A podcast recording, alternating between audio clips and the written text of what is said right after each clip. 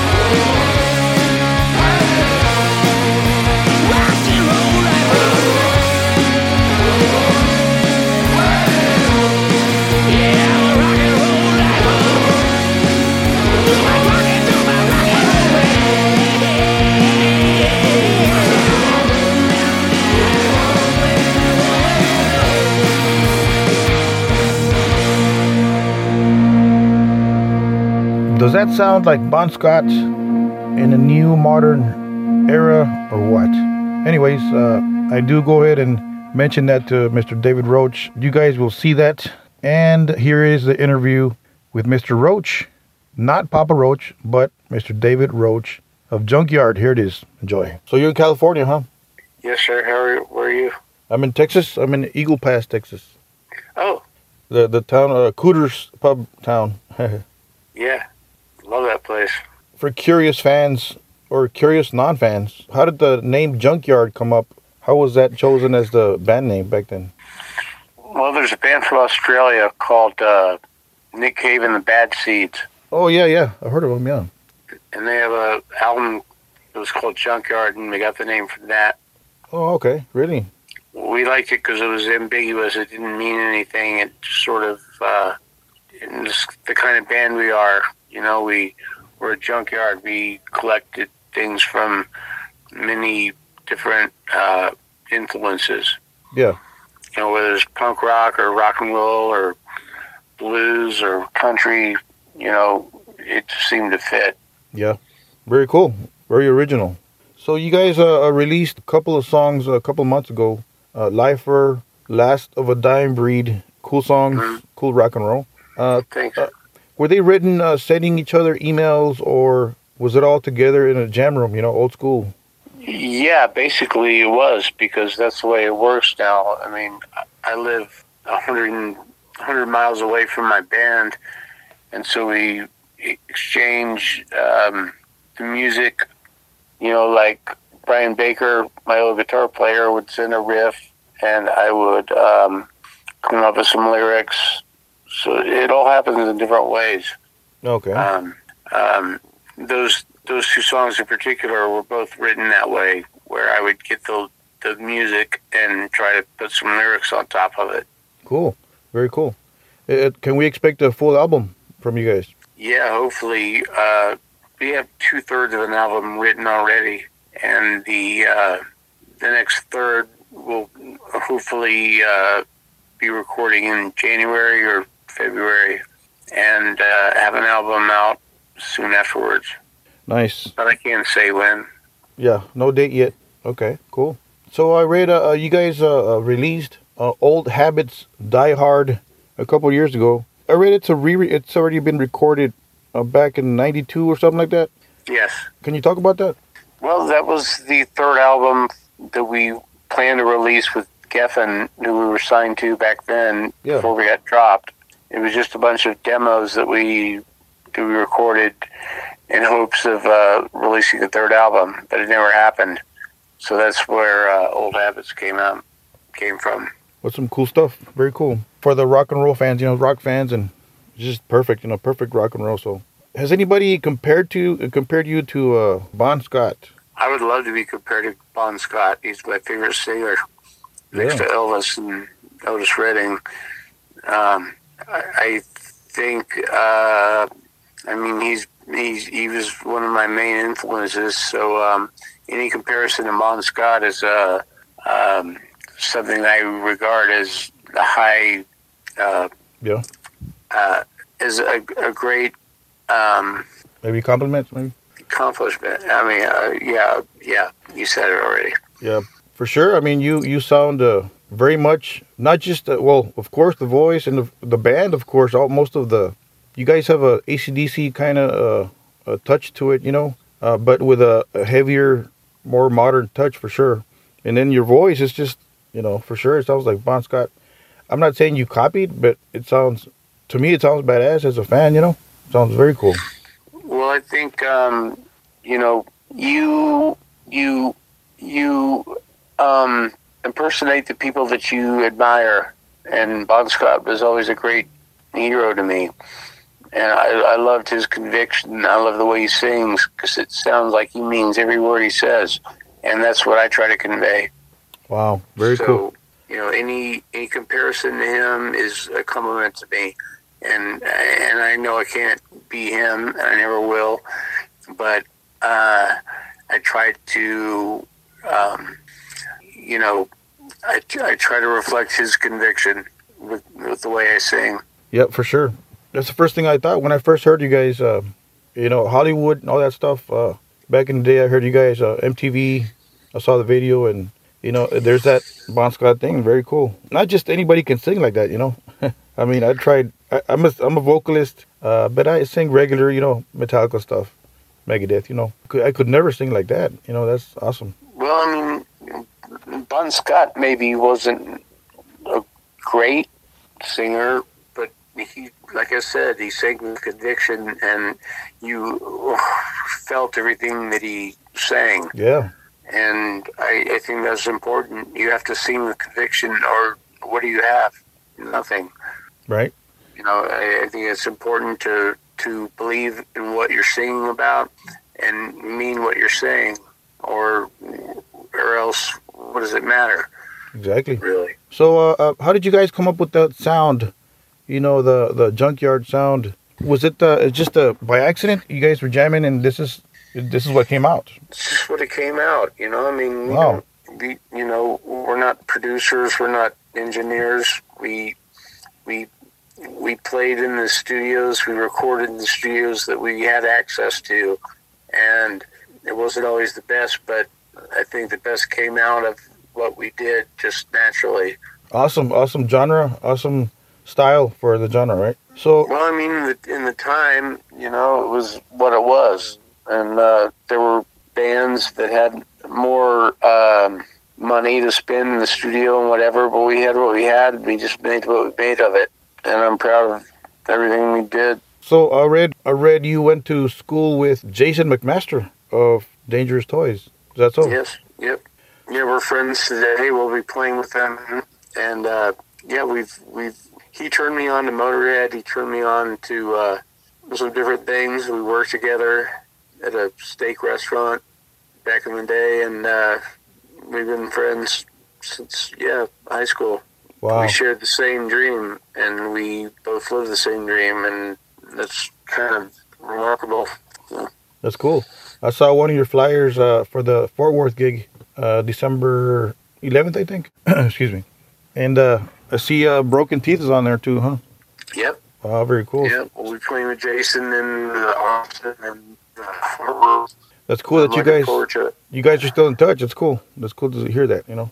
Yeah, he's a good guy, man. I mean, you know, he's he is. You know, the song "Lifer" that we released recently. Yes, of course. Um, that song was actually he inspired that song. Really?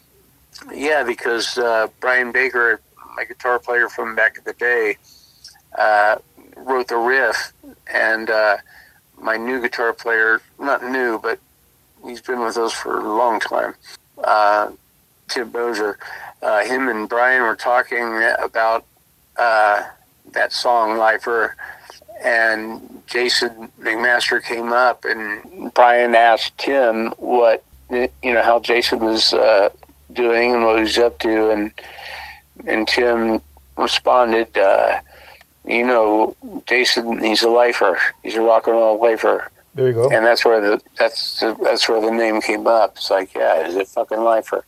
He does it because he has to, because he doesn't know anything else. Exactly. Once a musician, always a musician, huh? Yeah, uh, yeah. When you decide to take your life this way, then you are committed to what you know, and what the only thing you might know is to play rock and roll, and that's what Jason does, and that's what I do, and that's how Horn came about. I had Jason on the show too. Uh, I think last year or you know, a year and a half ago. Very, very cool guy, down to earth, very talented, of course, just like you are. Very talented vocalist. You guys are, you guys are one in a million. You know, you guys are awesome, awesome voices. How did you first know you could sing? Were you kind of young when you found out you had a voice? I never knew I had a voice. I only imitated people that I liked. You know, I, I would go to the Goodwill store and get 45s of Elvis. Yeah. And people like that. People, uh, and I would listen to uh, Robert Plant or Bon Scott or anyone, and I would try to imitate them. I never felt like I had my own voice. I felt like I just imitated the people that I loved. And, and it was just, uh, mocking what they were trying to do the best I could. Yeah. So I don't even know if I have my own voice. I just I just pretend to do to to imitate the people that I grew up loving.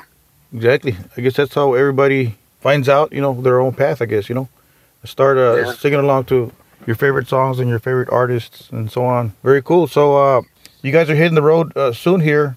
You guys are starting off in uh, is it Chicago or is it Cleveland? Yeah, Chicago is the first date, and then Cleveland. Cool. So, do you guys uh, prepare uh, rehearsals for that, or are you guys pretty much already rehearsed as far as the music? No, I, I live like um, an, hour and a half uh, north of uh, the rest of the band, but we we uh, rehearsed once or twice, and we'll be ready to go. We've been doing this for so long that we know each other so well that uh, it doesn't take much to get it back together and uh, just to make sure we're uh, we have our chops. You know, we're we're ready to go. Any surprises on the the, the set list for this tour that fans can expect? Not really. I mean, we're doing uh, an acoustic show in Indianapolis where we're going to be playing songs we don't usually play. Cool. So that'll be, uh, you know, nice for some diehard fans in those in that circumstance. But uh, no, I mean, it, it's difficult to play. You know, we play an hour usually, and uh, there's a lot of songs that people have to hear. That you know, the songs like Hollywood, Hands Off, and uh, blues and, things that they expect to hear. So it's it's hard to um, deviate from the songs that they expect and introduce too much new stuff Yeah. because you know we're 30 years old, the band, Yeah. so they want to hear the songs that they that they grew up with. They don't want to hear a bunch of new stuff, and well, we try to introduce a few new songs here and there, but uh, really, it's best just to give them what they want. You guys doing Lifer for sure, huh? Pardon? Oh yeah. The new song, yeah. The new stuff. You guys doing both songs or just Lifer? Um, mostly just Lifer. I think there's a couple of new songs we're going to do, but um, it it, it kind of depends on um, how how the set feels and whether we should go further into introducing new stuff. You know, it's it, uh, like I said. I mean, if you're a rock fan, you know it's like. You know, you you've you've had bands that you love and you love the songs that you know and to introduce new things is you know they don't want to hear that they want to hear what they know Right. Yeah. so we try to mix it up a little bit but uh, you know we try to keep people satisfied So going back in time a little bit, I understand you took out on tour uh, the Black Crowes as your support back in the day, huh? How how was that uh, experience? it was great for me i mean uh, i really like the guys and uh, me and chris robinson became friends you know and they became huge after after that tour Right. and we didn't. And uh, know, you know, I get it. That's how it works. And uh, um, I'd love to see those guys again. I, I became good friends with all of them, and uh, the fact that they blew up and we did, you know, I have no animosity about that. You know, that's Yeah. just the way it works. Yeah, that's just the way it works. Exactly. Wow, very cool to have that experience. You you had the the Robinson brothers with you when they were uh, um, small, a smaller band, right? Very. Oh, they were nothing back then, and they fought like brothers back then. Even, uh, I mean, I saw it. I saw it. You know, in in real time. You know, those guys did not get along, and they Really? they argued and they fought. You know, all the way we were on tour, and uh, but they're both great guys, and uh, you know, I wish them both the best for all of them. Wow, what an experience. That's cool. Not just anybody can say that, you know. Hey, uh, I had the Black Crowes open for us. yeah. yeah, you know, everything about this life in rock and roll has been uh, experiences like that, you know, and you got to take it all in and take it for what it is. right? Awesome. What an awesome story. So, uh, what's next for for you guys after this tour? What can us fans expect? Well, like I said, I think we got two thirds of an album ready already, and maybe we'll send you a couple of uh, demos of the new stuff we're, we're doing, if you like. Awesome. Um, and uh, maybe January we're going to start solidifying the uh, the album and get it out sometime middle of next year. I hope. Awesome. Can't wait to hear that. It'd be a, a pleasure for us fans to hear some more, some new new stuff from Junkyard. So very cool. Can't wait. Uh, would you like to send a, a message to your fans listening to this podcast, all the Junkyard fans? I just say, man, if you ever seen us live, if you haven't, if you just listen to our records, if you see us live, it's a whole new animal because we bring it every night. We leave 100% on stage all the time. We never send it in. We never mail it in. If we feel like shit, we still play our asses off. And and I, want people to see that. Very cool, David. Uh, appreciate that. Appreciate your time, and uh, we'll see you in Eagle Pass. Uh, I guess December 10th here at Cooters, and uh, uh, hope you guys uh, rock the house. You know. Thanks, Jimmy. Appreciate that, man. Do not forget to subscribe to our page on YouTube, to our social media platforms. Like us, uh, subscribe, and share if you can. Uh, thank you for downloading, streaming, and purchasing uh, our podcast wherever you enjoy music. Thank you on behalf of myself, James, and all the staff here at That Metal Interview podcast. Thank you for your support from wherever in the world that you are at listening to this chat and talk about rock and metal. Um, I've been checking out the stats for our podcast, and this it's worldwide, man. Thank you guys. Uh, wherever, whatever country you're in, whether it's Japan or if it's uh, Brazil, uh, Sweden, Netherlands, uh, Mexico, the United States, of course, and uh, all over the country, man. Switzerland, uh, um, you know, Germany. Thank you guys, Spain, and everybody listening in China. Also, thank you guys for checking us out, man. Thank you for sharing. We really appreciate it, man. On behalf of your friend James here, and keep rocking, man. Keep enjoying, enjoying your life, and uh, be careful out there and enjoy rock metal. So, and also don't forget to tune in to our sister station, J Rocks Metal Zone. Dot com. And anyways, uh, don't forget to keep it metal.